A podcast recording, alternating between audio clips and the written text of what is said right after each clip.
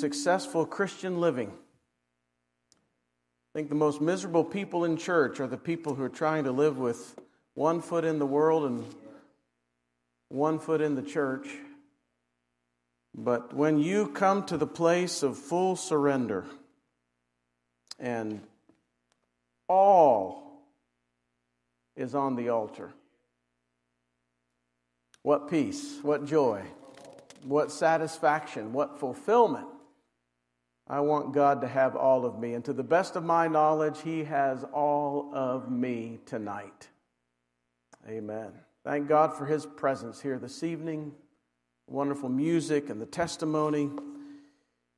And I thank God for what I feel in my heart tonight. and thank you for being here. It is good to have some friends of ours. All of you are our friends, but some of you we've only met just today or yesterday, but it's good to have the Bells here tonight and known them for a number of years, and others who are here uh, that we know. And thank you for coming. Ephesians chapter 3. please turn there, Ephesians chapter 3. And I want to read Paul's prayer for the Ephesians, found beginning in verse 14 through the end of the chapter, verse 21. You know, you can tell a lot about a person by listening to them pray. You can tell, usually, you can tell pretty quickly what they're passionate about, what they care about, what matters to them. Sometimes you can tell if they pray privately by how they pray publicly. Not always. But you can tell what burdens Paul by the prayer that we read from him tonight in Ephesians chapter 3 and verse 14. Would you stand with me for the reading of the word tonight? If you're there, Ephesians 3:14, would you say amen? Paul writes, "For this cause I bow my knees unto the Father of our Lord Jesus Christ, of whom the whole family in heaven and earth is named." I should stop here long enough to say that Paul here is not teaching the universal fatherhood of God when he says the whole family uh, of God. Uh, you've heard it said we're all God's children, but that's not true.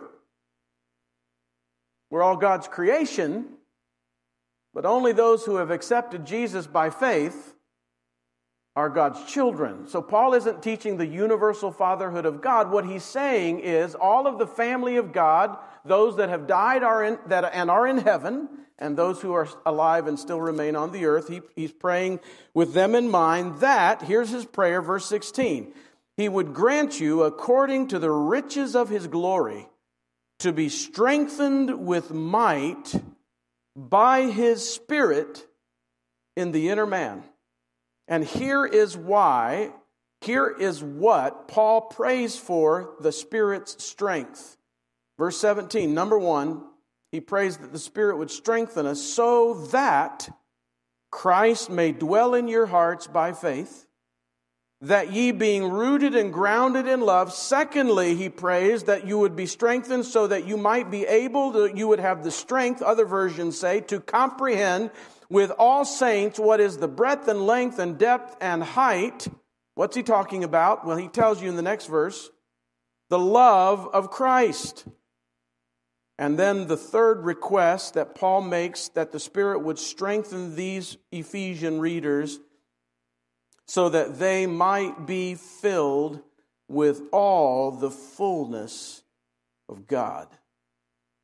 Now unto him, Paul prays, that is able to do exceeding abundantly above all.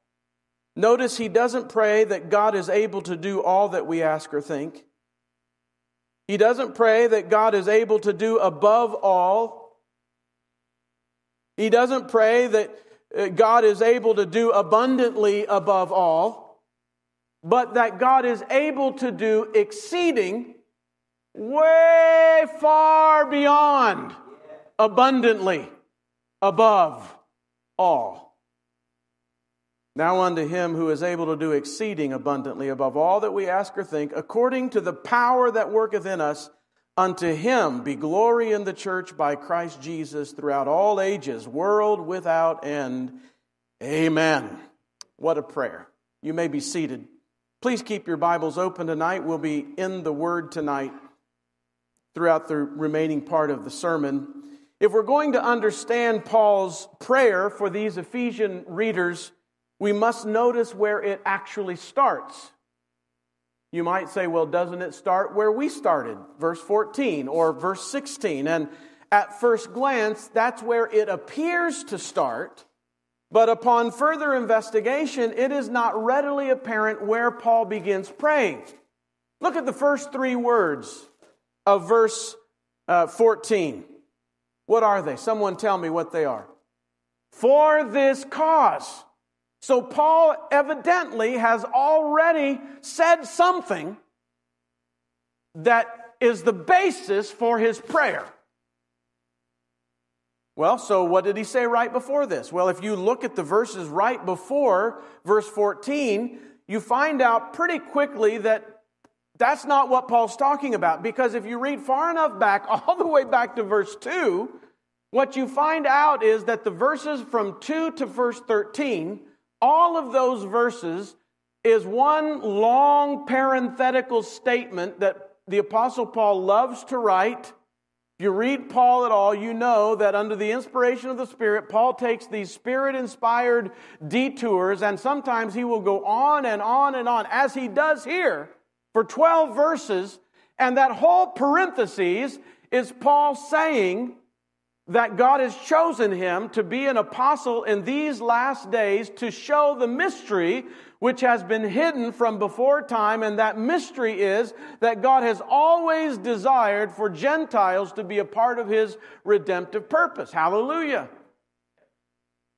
So we have to go back further than that. Well, look at verse 1 of chapter 3. What are the first three words there? Ah, that's where Paul began his prayer. Paul begins this prayer in verse 1 of chapter 3 for this cause. He goes on this long parenthetical sentence all the way down to verse 14 where he picks his prayer back up again for this cause, which means the reason for Paul's prayer is found in the last part of chapter 2. Verse 19. Paul says, now, therefore, ye are no more strangers and foreigners, but fellow citizens with the saints. And I want you to notice from here on through the end of the chapter all of the building uh, terminology and of the household of God and are built upon the foundation of the apostles and prophets, Jesus Christ Himself being the chief cornerstone in whom all the building fitly framed together groweth unto an holy temple in the Lord, in whom ye also are builded together for an habitation of God through the Spirit. So let's understand this. Whereas Paul in chapters 1 and 2 especially has been talking about all of the wealth and power and fullness that believers have when they are in Christ, now he changes the emphasis in the last part of chapter 2, no longer is he talking about believers being in Christ, but now he is saying that God is building you to be a temple, a house, a habitation in which God wants to come and dwell. And it's for that reason that Paul prays the prayer we just read tonight. Because we are a house for Jesus to dwell in. Verse 16, Paul prays this prayer that the Holy Spirit would do a work of strengthening within us. That the power of the Holy Spirit would enable us, where? In the inner man. What's that mean? Well, the inner man means that spiritual part of our being. You can't see it. But it's the part of us that truly is us. It is that God breathed part of us. Genesis tells us that when God created man, he breathed into man, and man became a living soul. Paul is praying that the Holy Spirit would strengthen us in that very part of who we are. In fact, that is the real us. We aren't a body, we have a body. We are a spirit. And Paul is praying that God would do something in the profound depths of our spiritual being.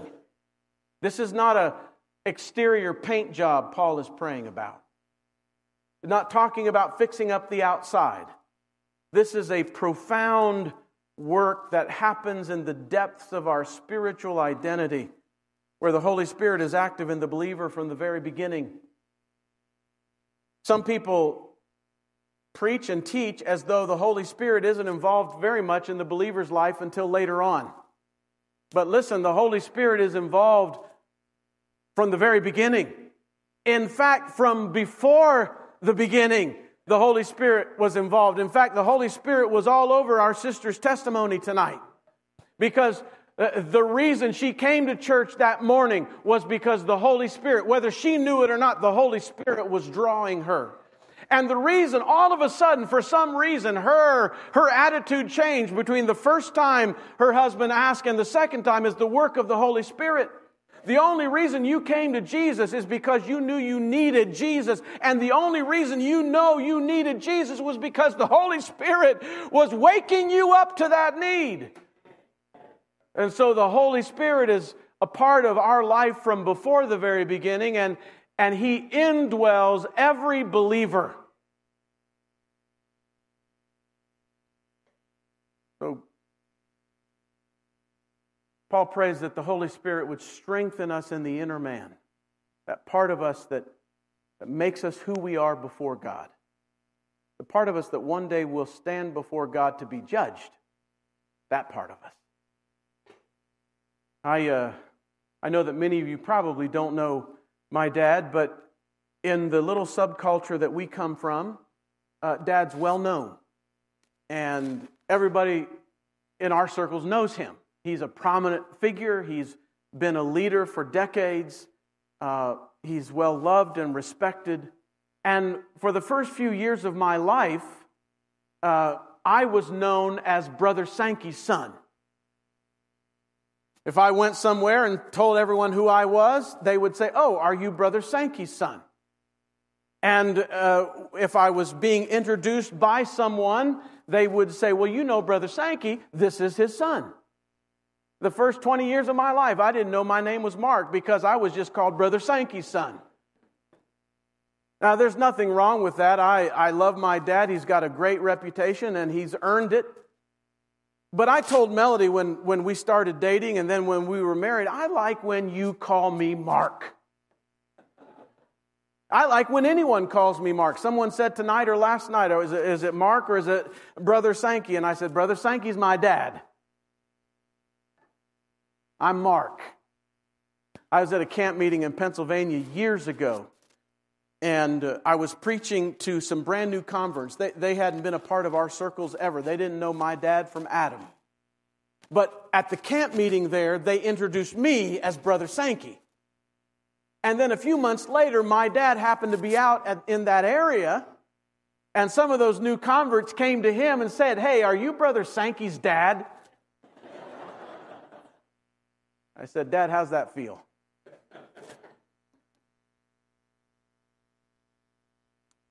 Let me say it like this the Holy Spirit wants to strengthen Mark. That's me. The spiritual identity of each of us. That's where Paul prays that the Holy Spirit would do his work of strengthening and enablement. And, the whole, and Paul prays that the Holy Spirit would do a work of strengthening so that Christ would do something in us. Well, what is it? Verse 17. So that Christ may dwell in your hearts. Now, if you're thinking, you may have a question. At least I do. Because who's Paul talking to? He's talking to believers. We know this because in chapter 1, verses 13, 14, and 15, Paul talks about them, who he's writing to, as those who have believed the gospel of their salvation and that their faith is, is being spoken about all over the world. So Paul is speaking to believers. And don't believers already have Christ dwelling in them? Yeah. So, why is Paul praying then for believers that the Holy Spirit would strengthen them in their spiritual man so that Christ would dwell in their hearts? Well, the answer is found in that word dwell. If you're like me and like to write in your Bible, I would encourage you to circle that word, underline it, highlight it, whatever you do, because it is the key word to understand Paul's prayer. That word dwell does not mean to come for a visit. It doesn't mean to reside as a guest. That word that Paul uses, dwell, it means to inhabit permanently. It means to settle down in. Anyone have a, a nice, cushy, pillowy recliner at home? And after that legendary Sunday dinner, you collapse into that recliner and you just kind of settle down into it. That's the idea. Paul's praying that Christ would be able to settle down. And the foundation, the foundational meaning of that word is to make one's self at home. Paul is praying that the Holy Spirit would strengthen these believers so that they would be able to allow Christ to dwell. Paul is praying that Christ would dwell in these believers' hearts, listen, in a way that he has not dwelled up to this point in their walk with the Lord. He wants Christ now to dwell permanently, to settle down in, to make himself at home. How many of you have heard Revelations 3:20 preached as a salvation text? Someone may say, "Well, what's Revelations 3:20?" Well, it's the words of Jesus. Behold, I stand at the door and knock. And if any man hear me, hear my voice, and open up to me, I will come into him and sup with him, and he with me. How many have heard that preached as a salvation text? I have all my life. In fact, I probably preached it that way early on. The only problem is that's not a salvation text. You know how I know? Because of who, Paul, who Jesus is talking to. He's talking to the church. Now, admittedly, it's a church that needs a lot of help. But that's what he's addressing. He's giving the Laodicean believers the answer to their problem. He's saying, Behold, I stand at your door and knock. Who says the door has to be on the outside? You got plenty of doors inside your house.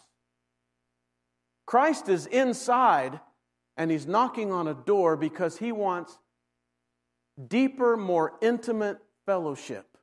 And we know that's what Christ is after in Revelation 3:20 because he says, "I want to come in and eat together."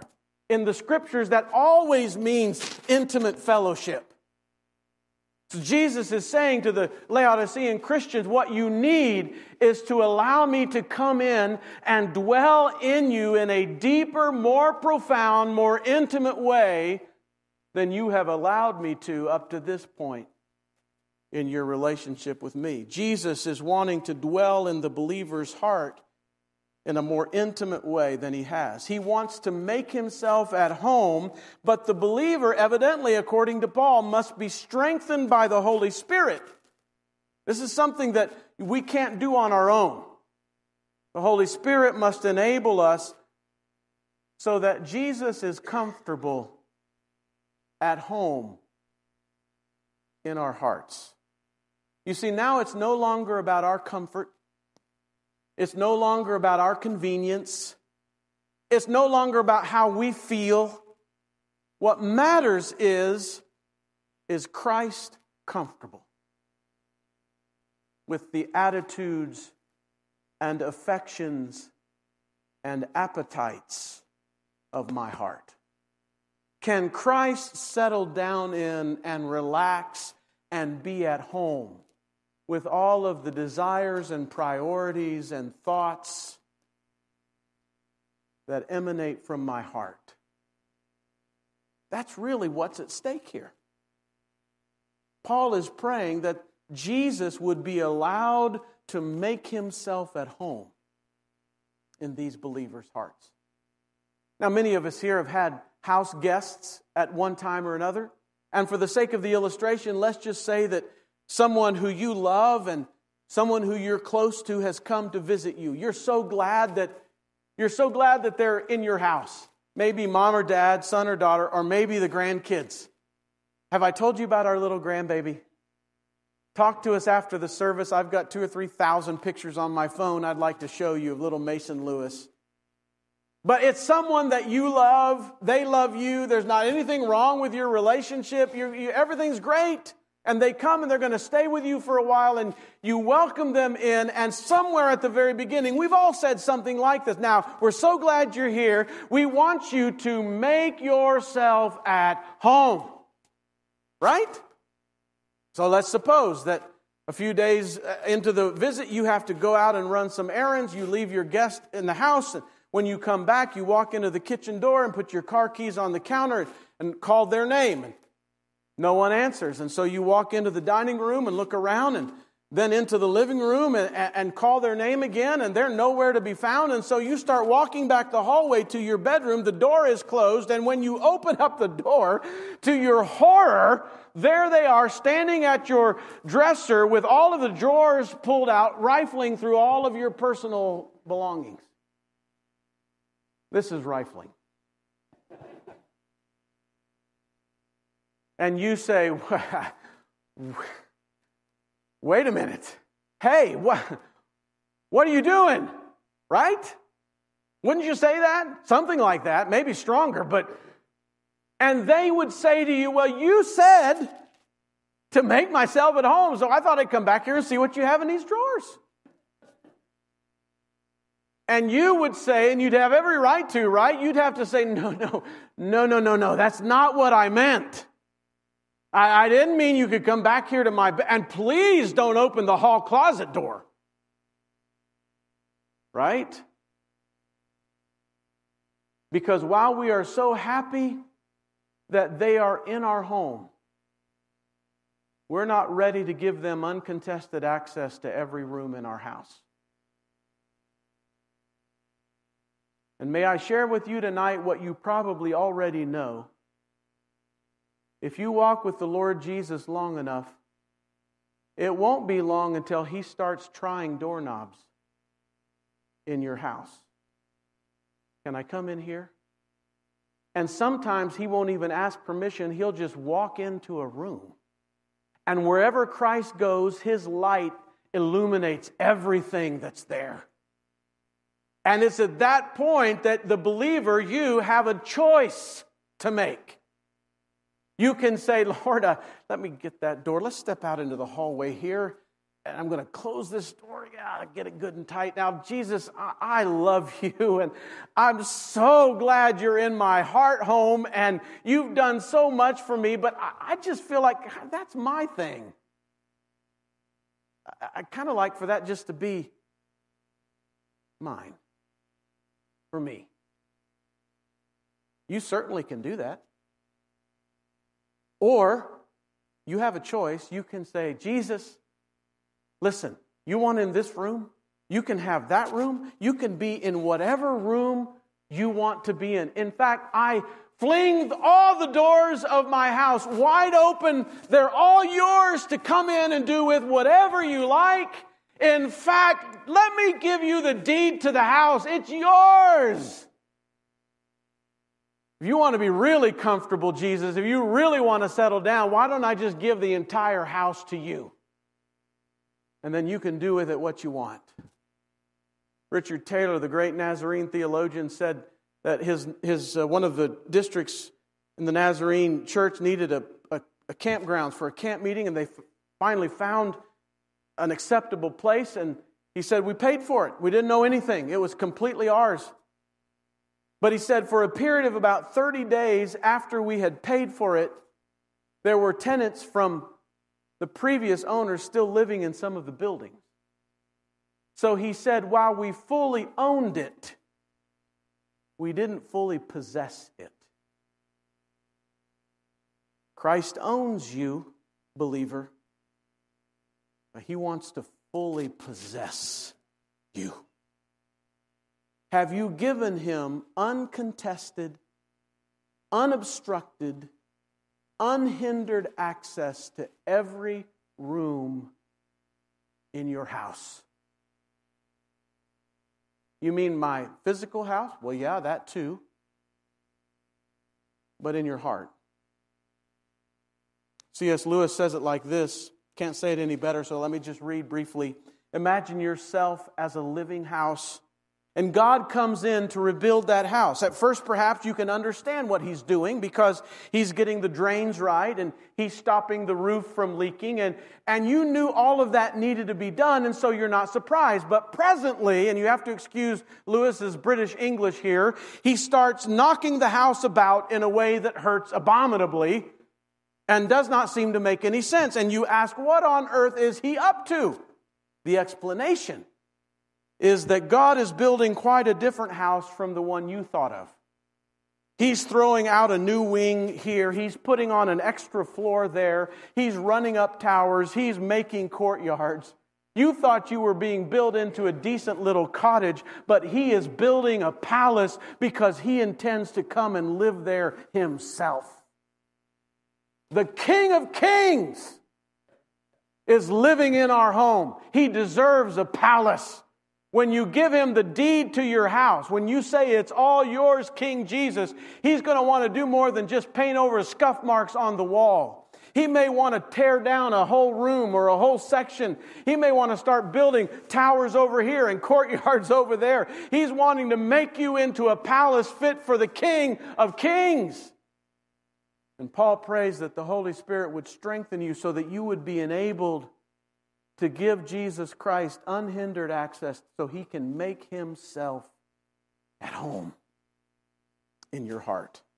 Paul says in verse 17 that as believers, they were appropriate and secure dwelling places for Christ to come in and dwell in this way because he says in verse 17 that they are rooted and grounded. That's their present tense state of grace. As Paul is writing, before they ever receive this letter, before they ever read Paul's prayer for them that Christ would dwell in their hearts, Paul says, You are right now, as a believer, rooted like a tall tree and grounded like a tall building. You're, a, you're established in the love of Christ. You know, he does this in Romans chapter 12 and verse 1. It's the same subject matter, different terminology. You probably can quote Romans 12:1. I beseech you therefore, brethren, by the mercies of God, that you present your bodies a living sacrifice. How, Paul? Holy, acceptable to God. No sinner can offer his body to, to God as holy and acceptable because it's not. Only a believer can present his body a living sacrifice, holy. And Paul is saying here, you are the appropriate dwelling place for Christ because you are already rooted and grounded in love. And then Paul prays, verse 18, that you may be able to comprehend with all saints. This is the scope of Christ's work, it's for all saints. He prays that with all saints, these believers might comprehend the breadth and length and depth and height, and that they might know the love of Christ, Paul says, which passeth knowledge. In other words, Paul's praying that they would know something that's impossible for them to know. That's what he says. I'm praying that you might know the love of Christ, which passes knowledge. I'm praying that you might know something that's impossible for anybody to know except those who have opened up every door in their house and now Christ is dwelling in them unobstructed, unhindered. Then you can know the profound depths and heights of the love of God he's praying, Paul is, that they would be able to understand and experience just how deep, how high, how wide, how long, how profound the love of Christ is.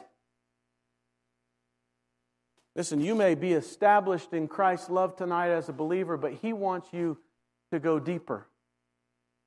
You know that word know, that you might know the love of Christ? There's another word that you might want to circle.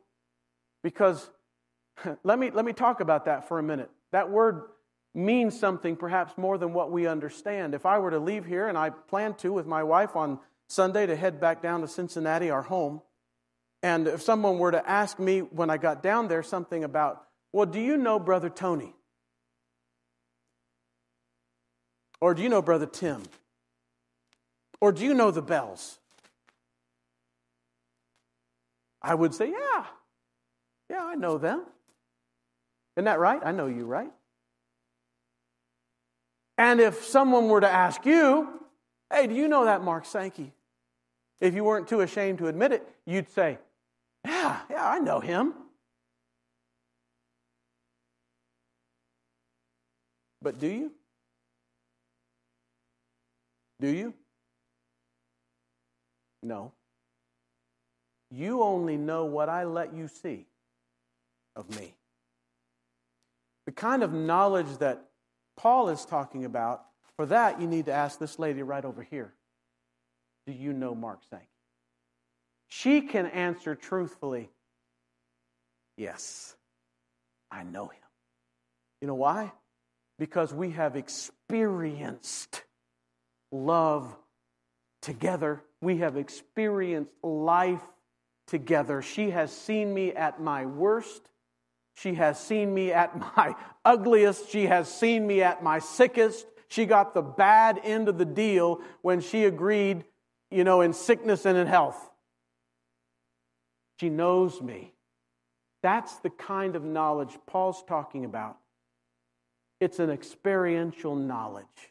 Paul is praying that as believers, once you allow Christ unhindered access, give him full control, you've surrendered completely your life and heart, everything to him, it is only then that you can truly experience the profound depths and heights of the love of Christ. Why? Because in that moment you are filled with Christ who is love. You know what it means to be filled with perfect love? It means that no matter how hard you poke the heart, no matter how far down you dig in the heart of a believer, you'll always find Christ's love. Paul says, I'm praying that you would be able to understand what otherwise is impossible for you to know the love of Christ. And now he comes to the apex of his prayer. It's taken him a little while to get there, but this is what Paul has been after from the very beginning. In fact, Paul here reminds me of some of those old time evangelists that my dad had come through the church in Bedford, Indiana, when I was just a little kid and growing up. You know what I'm talking about. Some of these old time evangelists, and I'd sit in the pew while they started preaching. Have you ever seen a jumbo jet take off from a distance? You ever seen a one of those big planes? And if you're, especially from a distance, if you're watching, you might not even really begin to tell when they, when they, you know, when they start. It's so slow, right? I mean, they're just, and, and, but if you watch long enough, pretty soon you can see the white lines under the wheels and they're moving a little bit. So you, okay, yeah, I think, okay, I think he's, yeah, he's moving. Keep watching and, and you're looking at the end of the runway and then you look back at that big jumbo jet and you're thinking, I, I don't know if he's going to make it. He, he better hurry. But you keep watching, and, after a while, he gets up enough speed, and, and when he takes off, isn't that one of the most majestic, powerful, beautiful sights? Some of those preachers reminded me of those jumbo jets. I thought as a little boy listening, they're never going to get this off the ground. And they took about an hour to get off the ground, but man, when they did, it was powerful. Right? That's what Paul's doing. I'm praying because you are a habitation for Jesus. I'm praying that the Holy Spirit would strengthen you in your inner spiritual man so that you would allow Christ to make himself at home, dwell permanently, so that you might be able to really experience and know the love of Christ because you're rooted and grounded, so that you might be filled with all the fullness of God. That's it. That's Paul's prayer that you might be filled with all the fullness of God. You know what Paul's praying for? For all of God to be in all of you. All of God in all of you. You say, how so? Well, that you might be filled, that's all of you. What's filled mean? Well, it means filled, right? That you might be filled, all of you, with all the fullness of God. all of God. Paul's prayer, his purpose from the very beginning of the prayer, is that all of God might dwell in all of you. Now, Paul anticipated that there would be some believers who would doubt when they read the letter. You understand that someone had to read these words for the first time, right? Can you imagine being those Ephesian believers? They didn't know a scintilla of what you know. Right? And, and nobody knows anything unless they're taught. Right? So we're blessed. They didn't know anything, and so Paul's writing to them. And he's praying. He's telling them, I'm praying for you that the Holy Spirit would strengthen you so that, so that you might let Christ really, really make himself at home and settle down in your heart so that, so that you might really experience the love of Christ, so that you might be filled with all the fullness of God. And Paul anticipated at least some of those believers saying, I don't know about that. I mean, all of God and all of me? Does Paul know me? Does he know my background? Does he know all of my struggles? Does he know all of my doubts and questions? Does he know all, all of my follies and foibles and falling? Does he know all of that? Because I don't know if, if that's if that's possible for, for that to happen to me. And, and then Paul says, I know that's what you're thinking because he goes on to pray this. Not only that you might be filled with all the fullness of God, but that he would remind these Ephesian believers that God is able to do exceeding abundantly above all you can ask or think. Paul doesn't want these, these believers' faith to waver. He wants their focus and their faith to be on the almighty power of God. When you come to Jesus, to surrender all the rooms in your heart. Paul says, I don't want the focus to be on you. I want your focus to be on the one who is able to do exceeding abundantly above all you can ask or think. Hallelujah. Now, I've heard this preached, and God help me tonight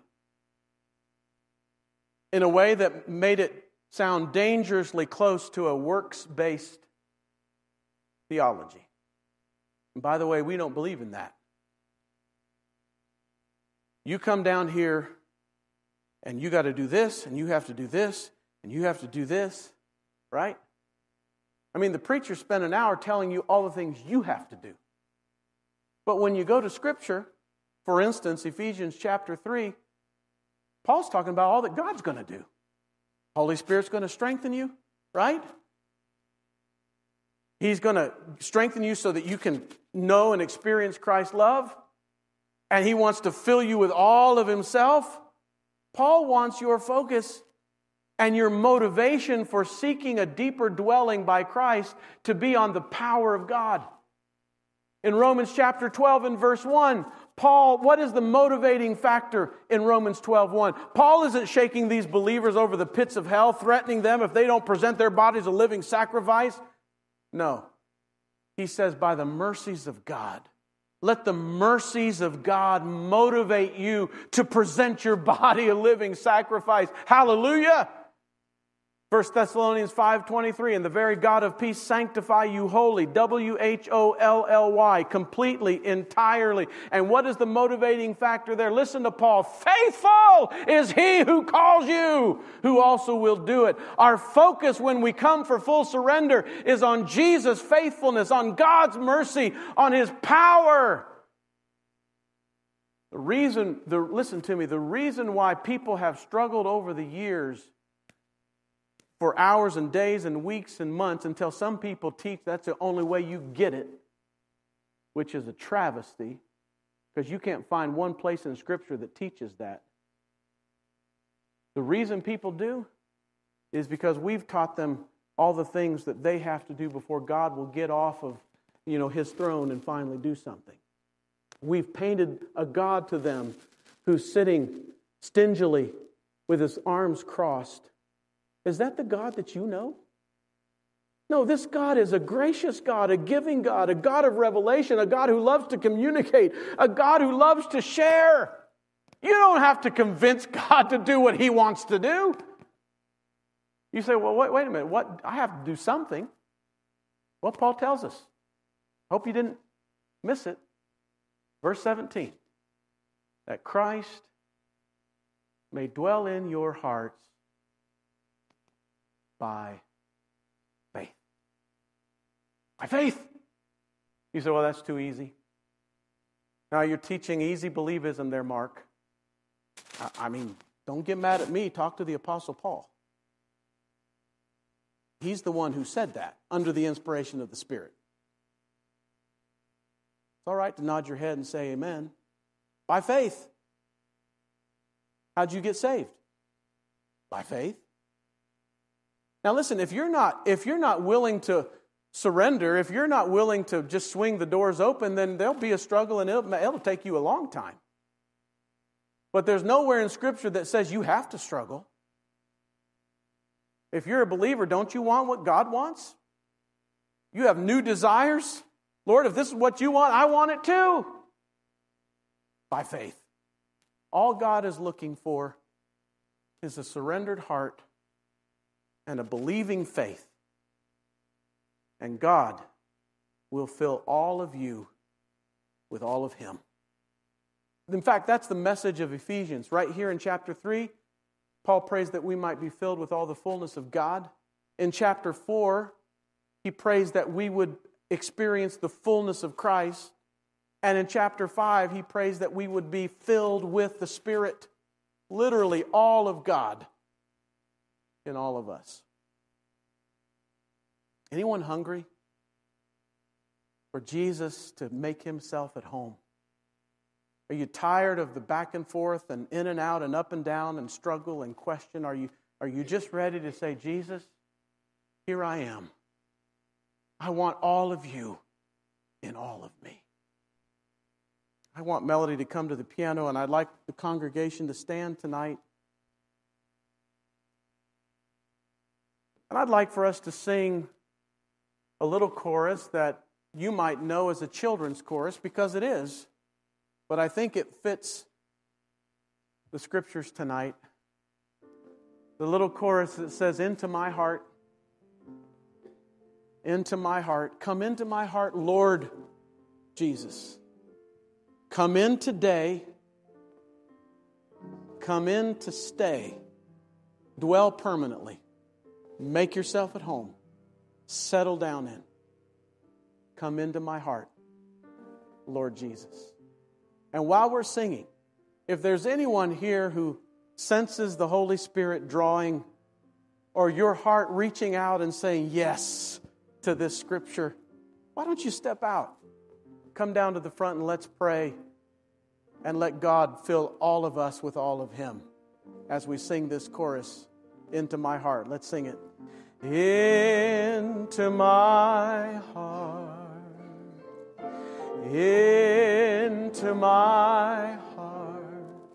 Come into my heart, Lord Jesus. Come in